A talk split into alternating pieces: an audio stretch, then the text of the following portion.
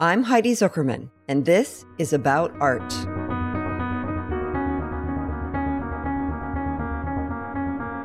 I've spent my life connecting people to art to make their lives better. This podcast talks about art in contemporary culture and why we should care. Each episode is an impactful conversation with people I find interesting and think you will too about their life, values, and always about why they think art matters. This is about art.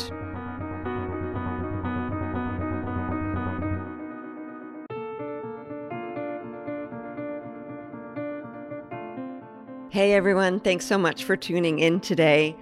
This is a really fun, amazing conversation, and the inspiration came from a New York Times article that my mom sent me. And my guest is the New York based writer LJ Rader. And Rader is the person behind the social media account Art But Make It Sports. First, identifying what the sports moment slash image is that I want to use then looking at that image and seeing what about it is unique and what about it, if I could match on that thing, would make it resonate with people. He features images of sports compared with works of fine art, and the conversation is awesome. It's so interesting, and I'm just going to get right to it. I often have people on my podcast that I've known for a long time. And it's really fun for me when I hear about someone doing something interesting out in the world and I reach out and they are willing to come on. So, this is the first time we've ever spoken. And I'm really excited about the conversation. I've been thinking about what I want to talk about. Yeah, no, ex- excited to to chat and, and to be here. I most most of the, or if not all of the podcasts that I've done in the past have been on the sports side. So this will be a first for me. So that's a great a great way to start, which is to ask you to just kind of tell our audience a little bit about yourself. Yeah, sure. So I don't even know where to where to start. um, I so I've worked in in the sports industry for my entire career. Uh, I was a, a writer, a producer on the Olympics. I worked in fantasy and, and gaming, and for the last six years, have uh, worked heading up product at a sports data and technology company. So I've always seen the world through a sports lens, and that applies to both sports related things and, and other things, including art. I've always enjoyed going to museums growing up spent a lot of time with my grandma going. Uh, and maybe when I was younger, I didn't quite appreciate it, but now that I've I've aged a little bit, I really enjoy, especially living in New York. There's all these, always you know, changing galleries and and new exhibitions, and and then for a long time I traveled for work. Whenever I'd go to a new city, I'd go to different uh, museums there, but tend to see art through a sports lens as well. And over time, that led me to to kind of create this account where I compare images of, of sports to images of art. It's such a great story. And part of the reason I wanted to talk to you is because I've spoken a lot about the idea of practice and the similarity between an athletic practice or an athlete's practice and an artist's practice. And the fact that you're putting those two things together but from a, a, visual perspective and and from someone who's watching as an observer I, i'm curious are you an athlete yourself i mean i peaked in high school but yeah i played everything growing up. I'm pretty pretty good at racket sports but can hold my own in in pretty much anything which is which is good. But now i'm like we had a, a office softball league this year and you know inevitably hurt myself the first play. It's getting old. But i coached little league for for a number of years which was fun. And yeah enjoy playing kind of tennis and pickleball occasionally. It's about all i can do now people often ask me with what i do if i'm an artist and i always say no you know i i'm not i don't have that kind of creative experience but i do think to or talent rather. But I do think being in it is also helpful about being able to look at it. Gives a, a, slightly different perspective. I did try and paint. My mom, for a long time, retained a painting that I made in college where they had a nude male model who was kind of an old guy. And it was one of the most embarrassing kind of two hours of my life to have to try and paint him. So I think I finally convinced her to throw it away. yeah, that doesn't sound like something you probably want to keep around. Yeah, to to your point, I I do think especially working in sports and I don't think the account would be nearly as as good as it is if I didn't have that kind of day-to-day uh, exposure and if I hadn't played sports my my whole life just cuz you kind of get an understanding of some of the the artistry behind it and and what's unique versus you know what you might be able to ignore and, and what you should focus on so Hmm. Can you say a little bit more about that? Because there are a lot of different things which are interesting about what you do. And one of them is, I think, the curatorial perspective. And it comes up in, in two spots. One is looking at the photographs that these sports photographers take. And, and I want to ask you a little bit about that. If there are certain people that you're sort of following because you know that they have a, an approach that's different necessarily than maybe some of the others that focuses on a, a moment that is worth longevity or or repeated looking and actually let's let's stop there and, and then we'll, we'll go on from there yeah and and it's exactly that it's it's the the longevity the repeated looking the gravity in the moment i I get sort of bombarded now with images, which is great. I've kind of cultivated this community where people will tag me and, and DM me photographs, both kind of screenshots and also sports photography. So that's the first uh, dividing factor is sometimes it's you know I'll use a uh, a screen grab uh, whether it's something that I take or somebody tags me in and those tend to be for something that I want to get out in the moment that I, I'm sort of seeing and don't necessarily maybe there's not a true artistry behind whatever that image is, but it's just something viral or or interesting. Uh, for example, when Draymond Green choked out Rudy Gobert, uh, as soon as it happened, my phone lit up with people tagging me and things, and I just used a, a screen grab because you know, him being choked, you, you might get a really interesting photo of that, but at the end of the day, whatever I can just pull from that that screen grab worked perfectly fine.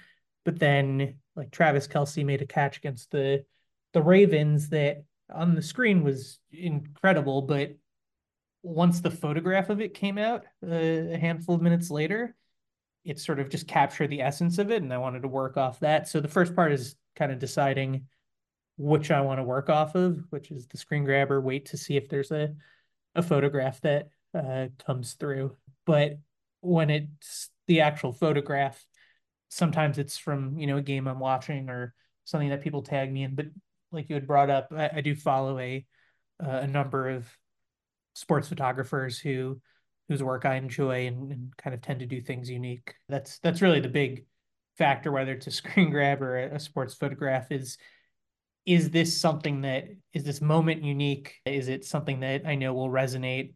if I inject it into the conversation, will it potentially go viral? I, I can pull sort of, you know, interesting looking photos, but if it isn't part of a wider picture, it doesn't tend to people look at it and be like, okay, cool, but this doesn't really speak to me. So So that's a, a really interesting and important point, I think, to underscore, right? Which is photography captures a specific moment in time. And from an art perspective, it can be really interesting in terms of composition or, you know, chiaroscuro, right? The light that comes in or anything about the the sort of background or the framing.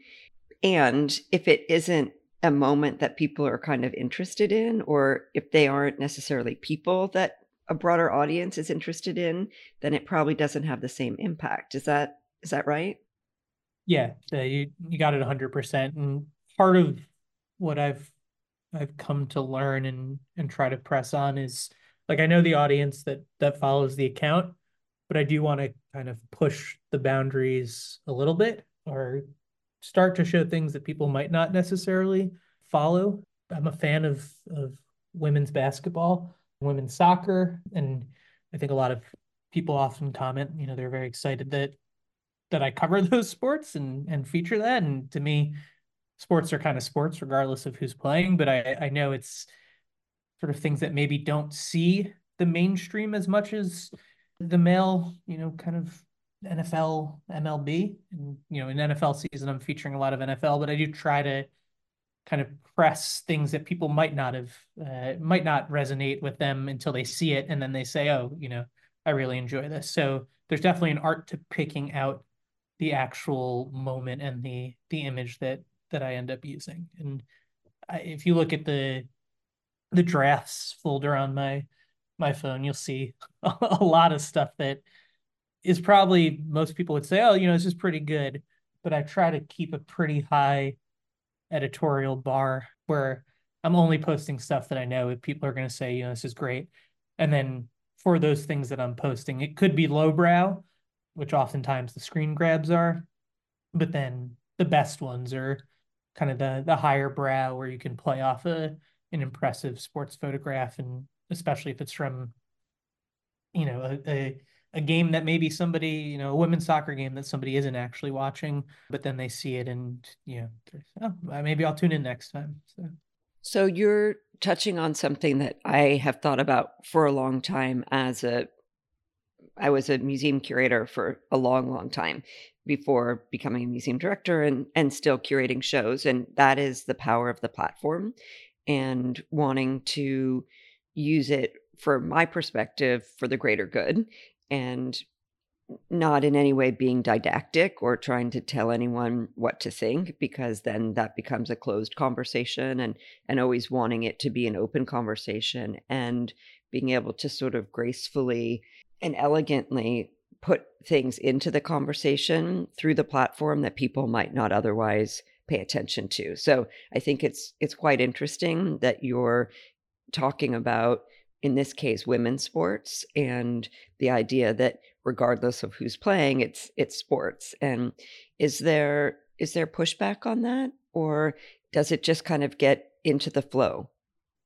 Yeah not at all. I can't recall a single person being like uh, why are you showing women's sports? And i think that's partly because i've cultivated an audience that can actually you know think for themselves and are sort of normal people as opposed to you know you get some of these talking head shows and then you see some of the comments on twitter and it's people that are just there to sort of argue um yeah.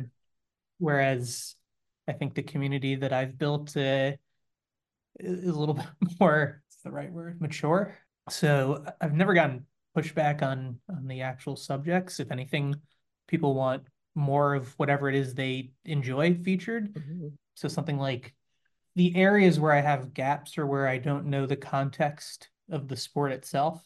So, for example, something like cricket, somebody mm-hmm. might send in a an interesting cricket image, but if I don't quite know, like I can see the visual and I could potentially match on that, but if I don't quite know how it fits into the grander scheme, I have a much harder time kind of thinking up what to mm-hmm. do, especially because oftentimes in addition to the visual match there's a layer that goes deeper into sort of the meaning of the image mm-hmm. that meaning in the moment. But yeah i follow sort of women's us based sports but yeah some of the international stuff becomes a little harder for me. Um, but i try to i try to sprinkle things in that that people send in if they're sort of good enough and i can understand the quality or excuse me the uh, the context of it I want to go back to the fact that you said that you visited museums with your grandmother, because that is actually what I did. And so, from the time that I was about eight years old, I was my grandmother's favorite traveling companion because I was the oldest grandkid, and my grandfather didn't like to travel. And I, I don't know if I was a willing participant or not, but I it was me. Like I was chosen by my family to to go with my grandmother, and and incredibly at this point, looking back, fortunate to have traveled around the world with her and and getting to go to museums from that young age to the point that I don't really remember a time in my life that I wasn't looking at art. And I'm curious if you could talk a little bit more about your grandmother and and maybe uh, experience that was either formative at the time or looking back now to that point? Yeah, I mean, I don't even think it's anything deeper than being able to spend time with her and knowing that that was something that that she enjoyed. The my grandfather, his family had a like a, a garage in in Greenwich Village back in the day, and oftentimes the the tenants couldn't pay and would barter with artwork. And so they ended up having a pretty interesting art collection. And I always knew, like, going to their house, it was just much more know, colorful than than my home. And I always knew it was it was something that my grandparents really enjoyed. And so being able to see, you know, go with my grandma to to different places to see art, I knew it was a uh, it was kind of core to what she was interested in. So I don't, I don't think as a kid I thought anything deeper than you know it's fun to fun to be with grandma. But now now I have a, a little bit of a different perspective on on sort of museums as a whole. But yeah, at the time, I don't know, you know, just kind of running around and looking at interesting things. I think it's really fascinating and you know kind of incredible and and these are significant data points, I think, for the idea of access to art in a way that is comfortable and, you know, familiar and not didactic and open.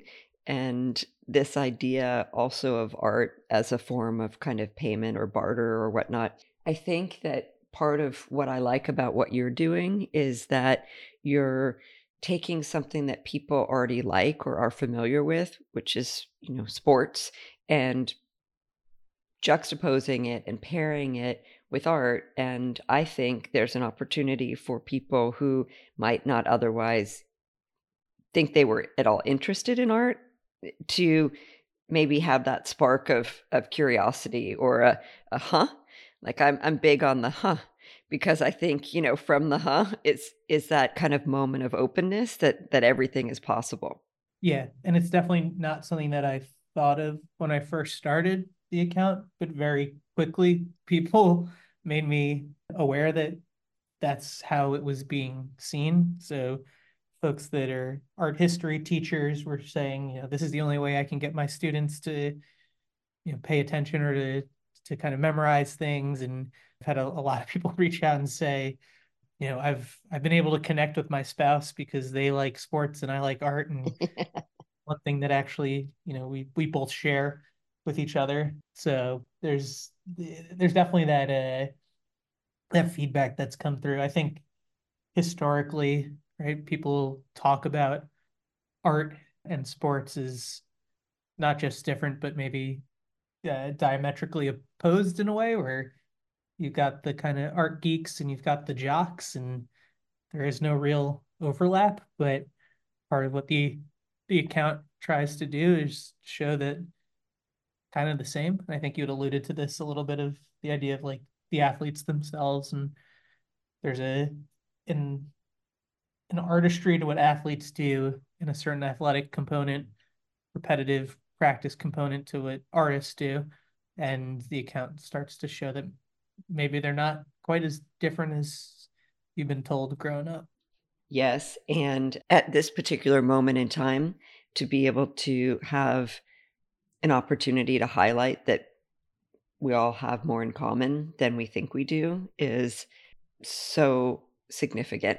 And that's why something becomes part of the cultural zeitgeist, right? Is that it's about the thing that it is, but it's also about something greater and i think that's one of the things that that you're doing frankly yeah i don't do it consciously but then I, sometimes when i'm not maybe forced isn't the right word but when i'm i'm given the opportunity to to take a step back and kind of examine it, it is sort of refreshing to know that 99% of the comments that come in are positive and it's people just sort of from all different like if you look at the like I'll I'll see the likes and the people that follow the account and we got people all different colors, all different genders, all different everything and I think that's a pretty unique thing to to have all these folks that are so unique coming together and kind of just agreeing on something.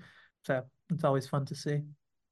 So one of your images, I think it was a Taylor Swift image, but that's the first one that that sort of came to my attention or or maybe it was I can't think of what his first name is, but Travis Kelce's brother, right? With the uh, you know, I think that was sort of the first one that came up to to my attention. Just I don't know how it it showed up for me, but it it came to my attention and then pretty quickly my mom sent me the New York Times article about I think that same image and so there was sort of a maybe a moment there. But what does your family think of this? Like what does your mom think? Do you have a wife? Like what does she think? You know, just curious about about that.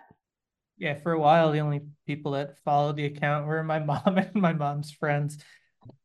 there was there was a pretty long period of time. Granted, the content wasn't wasn't as good as it is now, but pretty long period of time where I just sort of posting to nobody, which is fine. I still to this day do it primarily to keep myself entertained and and sharp. But they're they're all about it. I'm married. My wife's encouraging and supportive, and her family gets a kick whenever you know, like today the the Times article came out in paper. We didn't say anything to them. Her dad opened the paper, and there I was, and he he was definitely all about it. So yeah, they're they're supportive. They know I kind of do it as as a hobby, and I think they get excited when I have like opportunities to monetize it a little bit, even though that's not the focus. More that it just kind of lets me flex some more entrepreneurial muscles and finance muscles that maybe I don't normally use on a a day to day. But yeah, they're they're fans, so that's good to have. Okay, so let's talk about art and let me start off by asking you what kind of art you like. It's a good question. So, I, I took an art history class in college, an art history 101 class. And that's the only professional training I have in in art. So everything else has been self-taught and sort of comes from going to different museums and and shows. Oftentimes what I'll do, not oftentimes, every time, what I'll do is when I go to a museum, I take photos. I go pretty quickly and I, you know, boom photo, boom photo of pieces of, of artwork that I pretty sure are interesting to me and that I know will potentially come up at some point. There's only so many, you know, landscape paintings that I need to have. So, you know, if I walk into a room at the Met and it's a landscape room, I can and kind of move on to the next one. But then after I'm at that museum, this is a roundabout way of answering your question, I realize, but after I'm at that museum, I'll I'll spend a bunch of time in the folder that those photos are in, sort of studying them and getting a sense of, you know, what's in there so that if something does come up on the sports side that I can can go back and recall it. Uh, the so to answer your question, I think art that I enjoy the most is art that I can ultimately use for the account, and the art that I can use for the account is art that's unique and I, I don't even know how to to explain it, but art that feels like sports to me. It can be from any any genre, any any period of time. I don't really I tend to gravitate towards, for lack of a better term, older art just because I don't know, there's it resonates a little more with me, and I don't quite know why. Maybe it's just uh, it's been around for so long that you get a sense that there, there's something special about it. Whereas I guess it's kind of like wine, right? Where the the longer wine ages, the the deeper the notes and and potentially the experience. But I don't really discriminate. I don't really if, if I see something that's from last year that that's interesting, it's it'll resonate with me. So So one of the things that I've noticed is eh, kind of what you're saying that a lot of the work that you're that you're posting is what what we would call old masters. So there's a lot of work from the Renaissance. There's, you know, Uh, there's some kind of baroque pieces it's and it's it's often about the interaction of the figures and you have a real ability to look specifically at how the figures are interacting with each other. So, where are they looking? At what points are their bodies connecting? What might they be carrying? Right? There's often kind of religious works that that you're using because that's what a lot of the old master work is about and and a lot of it is is highly narrative and I, i'm actually listening right now to the book that was written by the guy who was a guard at the Met for 10 years. And as he is telling his story about standing in the galleries and his interaction with, with the works there, it's so interesting that the different perspectives that, that draw people to the work. But this, the kind of point of, and the reason I brought that up is because at this point in, in the book where I am, he's talking about all the religious stories and and what they mean. And you know i i learned everything i know about religion basically through art history. And so it's there are all these different ways there's all these different points of entry. And occasionally you post an abstract work like a there was a, a Clyfford Still and just this last week there was a juxtaposition of Travis Kelce's blingy jacket with the Yayoi Kusama Infinity Room. So I was really curious about that one. That seemed different and kind of exciting. Yeah, the abstract ones are the best in terms of if I can pull them off. It's part of the process of first identifying what the sports moment slash image is that I want to use, then looking at that image and seeing what about it is unique and what about it if I could match on that thing would make it resonate with people. And the that thing could be multiple things and, and layers. The and then the abstract ones just because they are abstract tend to be the most fun for me because they're they're harder to do because there isn't that uh that sort of person in the uh you're comparing a person to something that isn't a person whereas I'm pulling Baroque or, or Renaissance art, it's kind of person to person. So been trying to learn a lot more about abstract expressionism and various contemporary art. But the yeah, the Kusama, anytime it's a something that's sort of various lights or dots, or her uh, I don't even know what the proper phrase is, but like those big silver big silver balls in the the little pond she comes to mind. And then, yeah, Clyfford Still, anytime it's a handful of colors that have their own space, but then might have a something going through it or missing something. If I use like a Clyfford Still for when Pat Mahomes' helmet broke and you had this big red helmet, but then this this absence of space where it, it broke with the black and I had a pretty good sense that Clyfford Still might have something that that matches that. So oftentimes with the abstract ones, it's less about knowing the exact abstract piece and more about recognizing an artist's style and then finding the piece of that that artist. Yeah, that that's probably my very favorite of all the ones that you've done. and maybe because Clyfford Still is my favorite artist for many, many years. So I asked you a little bit earlier about what kind of art you like, and and you gave me an answer. And I am often asked, you know, who's your favorite artist, which for me is kind of not an impossible question to answer because of course I have my favorites, right? And it evolves over time. And sometimes my favorite is something that I just saw because it becomes my favorite because I'm obsessed about it for a time or or forever.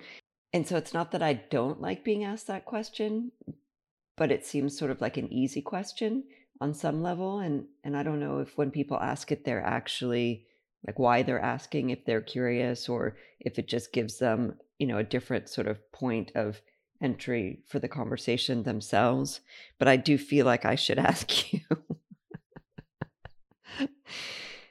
sort of in the same camp as you, where very much recency bias, but and I, I apologize if I butcher any of these names. You're doing great. I oftentimes I I type the names, but I I've never actually or I read the names or type them, but I never actually say them out loud. I'll start with an easy one, uh, like Bob Thompson, Alice Neel. Okay, well, we're gonna we'll try this. Giotto, uh, Nicholas Poussin. Poussin, yeah. Clyfford Still uh, is definitely definitely up there. Scroll through my my phone and see, I mean Goya always comes up. It really is sort of a oh I was just in Barcelona. We went to the the Joan uh, Miró uh, museum. I love his work. I don't know. Uh, Salomon Toure. I think that's how I pronounce it. More recent uh, artist, Bisa Butler. I feel like I could just rattle off names. Yeah, it's really interesting, though. I mean, from you know Giotto to Poussin, you know, it's pretty it's pretty diverse, and and I think that's what's that's what's interesting. So, as you said, you go into a museum and you take a whole bunch of pictures, and it's really about kind of recording the the moment right and and creating sort of an, an archive for yourself and frankly that's actually how i curate as well uh, i'll go to the venice biennale i'll take a whole bunch of pictures i take a picture of the artwork first and then i take a picture of the label second and it's important to me that i always do it that in the order because i always think i'll remember exactly who the artist is but i I sometimes won't, you know, because I'll look at a lot of things in a short period of time. And I have my own sort of system of trying to remember what I saw where. And as I'm taking the pictures, I, I don't know what they'll be for because I'm I'm thinking about uh, some future show or an image for a book, or I don't have anything specific necessarily that I'm looking for. So I'm curious about your filing system or the taxonomies that you use to categorize. Yeah. And maybe you'll end up utilizing this, which would be which would be cool. So uh, the the topic of AI comes up often. I do not use AI for any of the matches that I do, but I do use Google Lens to save myself from having to take a picture of the nameplate because in my captions I feature the the title of the work, the artist, and the year. And this way I save taking a photo and the space on my phone, which is actually more important because I think I'm rocking like a iPhone 12 or 13, which I think is pretty out of date at this point.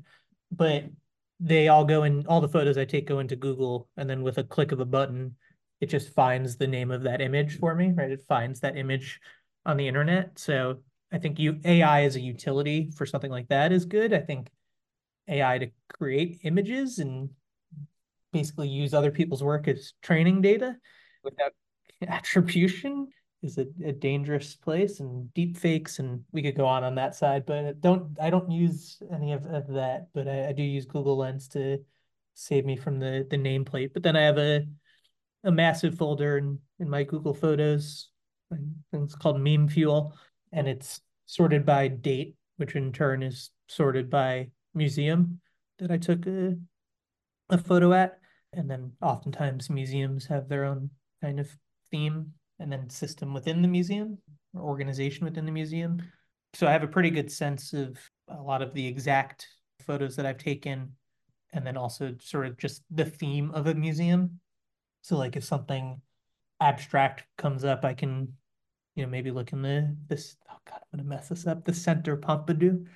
Mm-hmm. I, hope I, hope I didn't butcher that too badly. Um, no but obviously like a museum that has a, a lot of abstract art whereas you know i mean the met's pretty diverse but or like the louvre has a lot more you know renaissance baroque pieces that that i might want to look for but yeah it's just organized by by date and let's see i have a, a few folders but of the folders of the images i took we are up to 8929 amazing it's so interesting. Some years ago, I curated a show with an artist named Fred Tomaselli.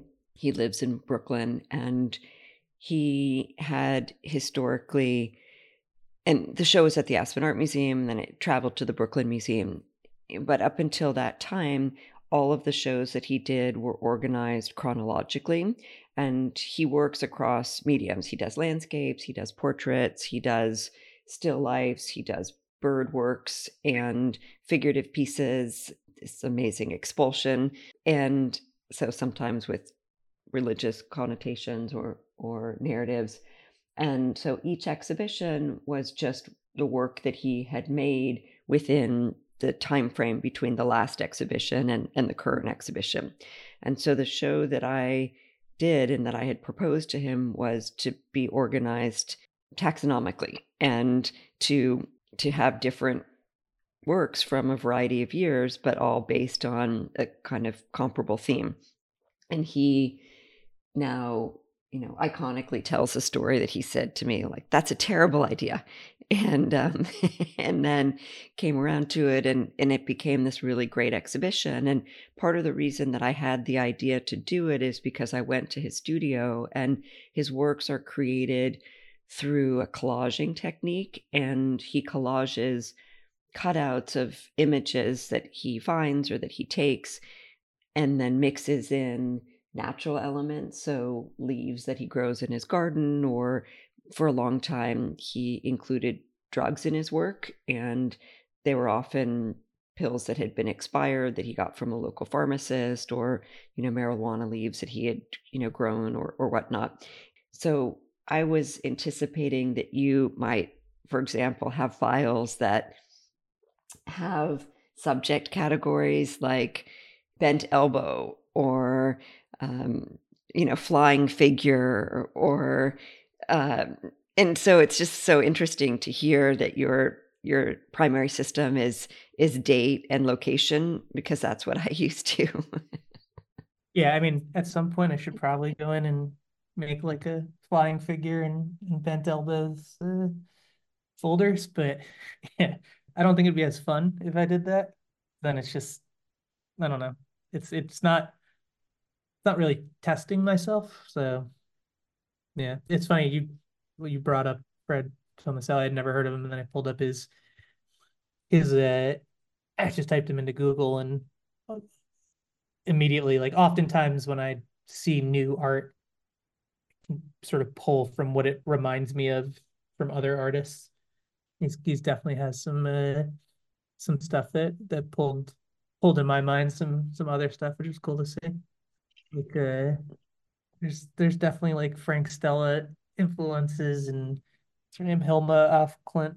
So anyways, always fun. And that's sort of what I do at at museums too, where I'll see something, I'll look it up, find other similar artists, and then oftentimes when an image sports image presents itself, then I have more artists in my head of potential people to pull from. And then that sort of widens the amount of of work that that could be used to match something. Yeah and that's what i think is really interesting too is is this idea i like very much the fact that you talk about testing yourself you know and kind of keeping your your mind fresh i guess. And this you know i've talked before about artists as an alternate language and the way that you're talking about it is very much in keeping with this idea of practice and having opportunities to continue to be present and actively looking. And paying attention in a way that I think makes life more beautiful and more alive and I wonder if that is something that that you think about or that that resonates for you. Yeah, it's part of why AI depresses me is you lose that that human component and that human brain and that testing of yourself. So again, the AI for utility, where it's like nobody should have to remember the name, the artist, and the year of every painting they've photographed. That's insane. Uh, and if you can have a tool that helps there, it's great. But just like when people say, "Oh, you know, this this account must be AI," in my head, I'm like, okay, if I used AI, like, what is the fun of doing the account? I'm just putting images through a machine and spit something out and I post it. And it's like, what is, why even, like, why bother? Because to me it is the you get that sort of hit of dopamine when you make that connection yourself and it's sort of eh, I hate, I hate to equate it to to drugs but you're like you want that next fix and you sort of need that next and that next hit and that's why you kind of keep going. Yeah i i think that for me and a lot of people i think you know there's the there's the attraction to try and do something that's hard you know like i really like doing hard things. And interestingly i, I shared that at a, a family dinner and and my sister said really? You know like i didn't i mean I, I guess that makes sense but i hadn't really thought about that and about you and i and i thought well i actually didn't know that people not everyone likes to do hard things you know? So that's uh the assumptions that we make about you know how we exist in the world in relationship to how everyone else exists in the world and and those moments of realization both affinity and difference i think are are quite interesting. Yeah there's a there's definitely parts of me that that try to avoid doing hard things. We're talking about like working out. I need to to sort of be pushed to do that and like cleaning up. But when it comes to things of that i'm like testing my my brain on I couldn't, I, I can't, yeah, I can't really wrap my head around like why someone would use AI for something like this because what is, what's the point then?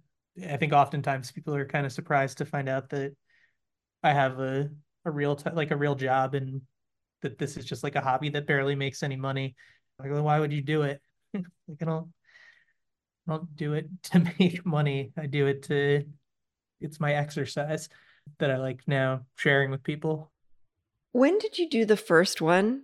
So I started like doing captions on images in like 2015 and posting them to my personal Instagram, but I didn't start till December 2019 of doing it as its own account. And then I pretty soon realized that instead of just captioning a photo like this looks like Philip Rivers yelling, I should just get the picture of Philip Rivers yelling and put it next to the piece of art. And so then sort of expanded into into more of those those posts. So it's been three years of, of doing that pretty much. It's interesting. That's the same month that I started the podcast. And I didn't necessarily have a plan. I just started doing it and just keep doing it. And then you get you get a bunch of them done. So are there things that you haven't done yet that you hope to do? See more museums and see mm-hmm. more art. That's mm-hmm. in the same way where you get that hit hit of dopamine when you make a match. I get a similar feeling of when I step into a new museum or a, a new exhibition at a museum I've already been to. It's like what what are the new things that I'm going to get to to see and and experience and file away. And if it's only that in terms of the plan of just more art and more sports, I think that's that's fine because that's the core of what interests me. There are some uh things that I could be doing, like how do I take some of this from the digital world and put into the physical world and you know potentially like a book right and expose it to more people but a lot of things that fall into those categories, I'm sort of waiting for them to organically happen because I'm sure they will, and some of them already started, but I'm not really, I don't really actively pursue, pursue anything other than what I just what I do in the the account on the day to day. So, within the art world and museums in particular, we talk about this idea of the aesthetic experience. And what it means basically is, you know, being transported out of the moment in front of a work of art. And oftentimes it includes tears. Have you ever been moved to tears by a work of art? Maybe not by a piece of fine art, maybe in like, maybe not maybe, yes, in, in sort of cinema, if art if you, you take that form. I don't think about in a, a physical piece. I get really excited to see, I guess, like old friends, the mm-hmm. art that I've mm-hmm. that I've uh, seen in the past, and especially art that I've seen online, but then get to see in person. Uh, Mhm. that's always really exciting. But I don't, I don't know about move to tears, but there's certainly a an energy that that comes from scenarios like that. Yeah. I I love that idea of art being a friend or an old friend and and kind of turning a corner and seeing it again or seeing it in one museum and then being like on the other side of the world and seeing it again and being like, "Hey, how'd you get here?" right? And as it kind of moves around the world and we move around the world and and of course we're different each day and so seeing an artwork again, it it's different and and we're different. And I'm curious as you're going through and using your practice of recording, are there times when you're going quickly and recording and then you're just stopped like in your tracks like, "Oh, I have to stop and be with this work for a bit longer." I wish I could say yes, but I always yet. try to just make my trips super efficient and then spend a significant amount of time afterwards doing that. You know, there's probably people listening that'll say, you know, you got to stand in front of the actual artwork and see the the brush strokes and the the layers, which is totally fair. Um, but I don't get the same. Uh, I'm not interested in the same things that probably everybody is is is fine.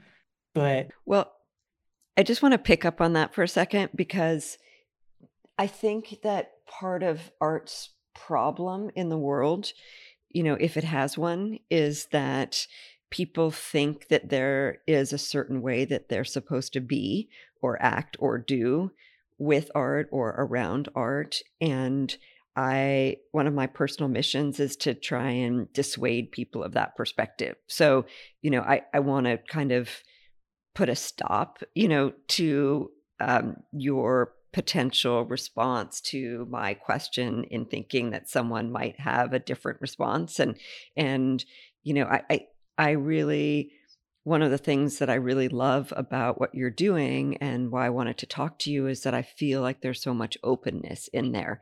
And even you know when you were really charmingly saying like well i'm not sure if i'll pronounce this right or or whatnot you know like that's i i really again want to just dispel any idea that like you know who cares? I mean people pronounce words differently all the time you know whether it's the name of like a cheese or the name of you know like i have a new seat vice president of finance and you know a couple times i i'm like okay you know how like how do you pronounce her name again? Like where's the emphasis on you know the syllable? or you know everyone has that and if that is an inhibitor to people you know looking at art or thinking that you know it's not for them that's what i want to dispel so however you look at it i'm just curious i i don't think you're doing it right or wrong or you know you're doing it perfectly yeah, um, I guess I'm just I'm doing it my way. So yeah.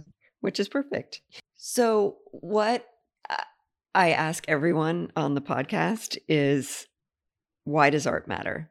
So, for you, why does art matter?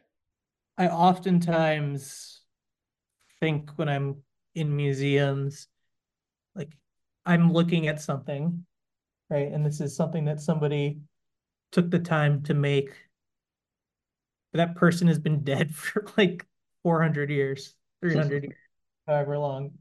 But here I am looking at it, experiencing it, maybe interpreting it in a completely different way than they intended. But I know that person's name and I know their work. And I think, I guess if you were to sum it to one word, it's like legacy, right? You're sort of experiencing what somebody leaves behind. And so I, don't always think about it at that deep of a level, but when I do take a step back, it's I think that's sort of what what resonates with me is that uh, this is the expression of somebody that's not here anymore sometimes. So, and then in turn, I I won't be here at some point. Like, what am I making that people are going to look at think about 200 years from now? We're all still here. Yeah, I I'm really fascinated by that as well. and the idea of the stories of the people you know why did they make it what were they thinking about what did their studio look like what what did they eat uh, you know did they get a good night's sleep? You know who did they sleep with? Uh, all, all those things the things that make us uniquely human and how what they were doing it's sort of like the images that you're choosing. It really matters what happened right before that moment and it also matters what happened right after that moment. Yeah and uh i think i alluded to this but like if, if van gogh was still alive like what would he think comparing one of his paintings to a basketball player something that didn't even exist then and i think that's also why it resonates with with people it's history sort of repeats itself in in different forms and time is flat. Mm, time is flat. you say more about that? Oh, uh, yeah, I think I need to like do the the extensive research into some of the terms that people use for this, but you're sort of you're sometimes the posts force you to to think about the thing that you're seeing on the sports side is in its own time, but also then gets pulled back potentially 400 years.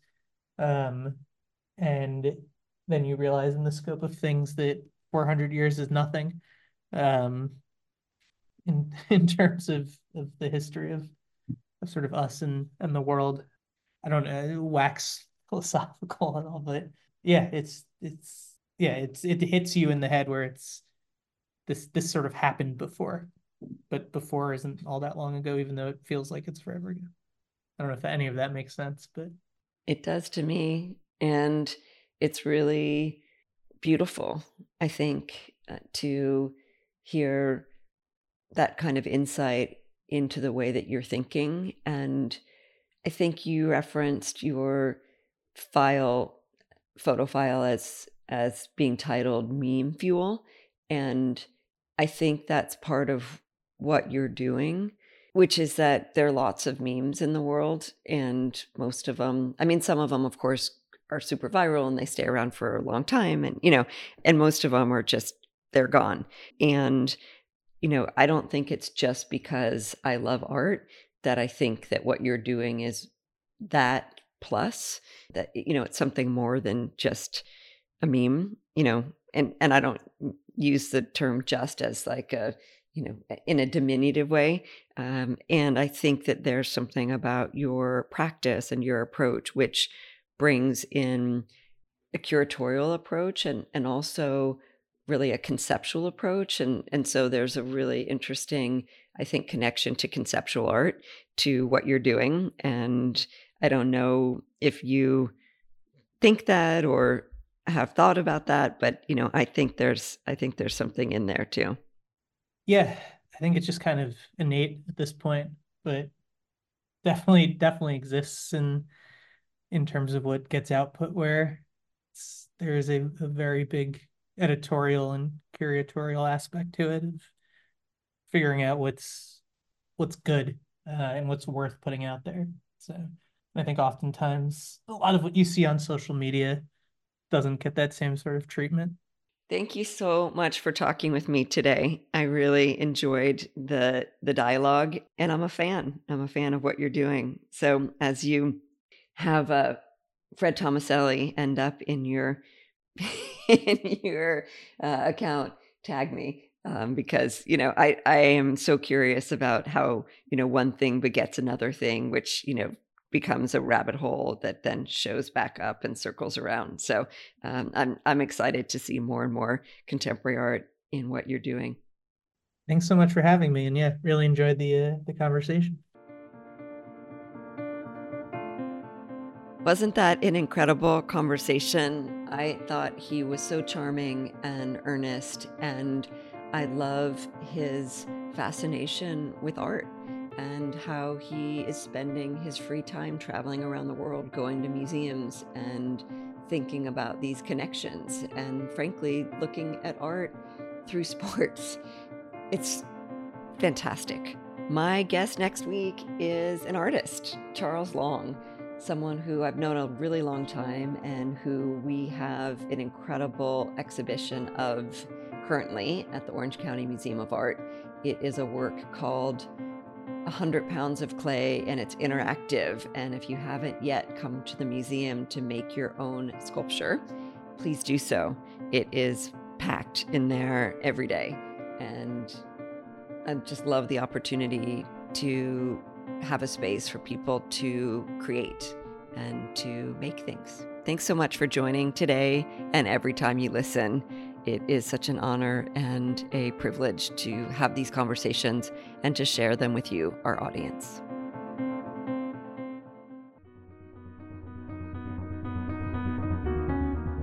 About Art is part of the Why Art Matters project, a global initiative that makes art accessible relevant, and transformational. We connect all to art through books, a podcast series, talks, brand collaborations, TV, and more. This episode was mixed by William Melbourne. Our theme music was composed by Eric McDougall. If you like what you hear, please subscribe and review us on whichever platform you listen, as it helps us further our goal of connecting all to art. We will be back again every other Tuesday with new episodes. Thank you so much for being part of our community.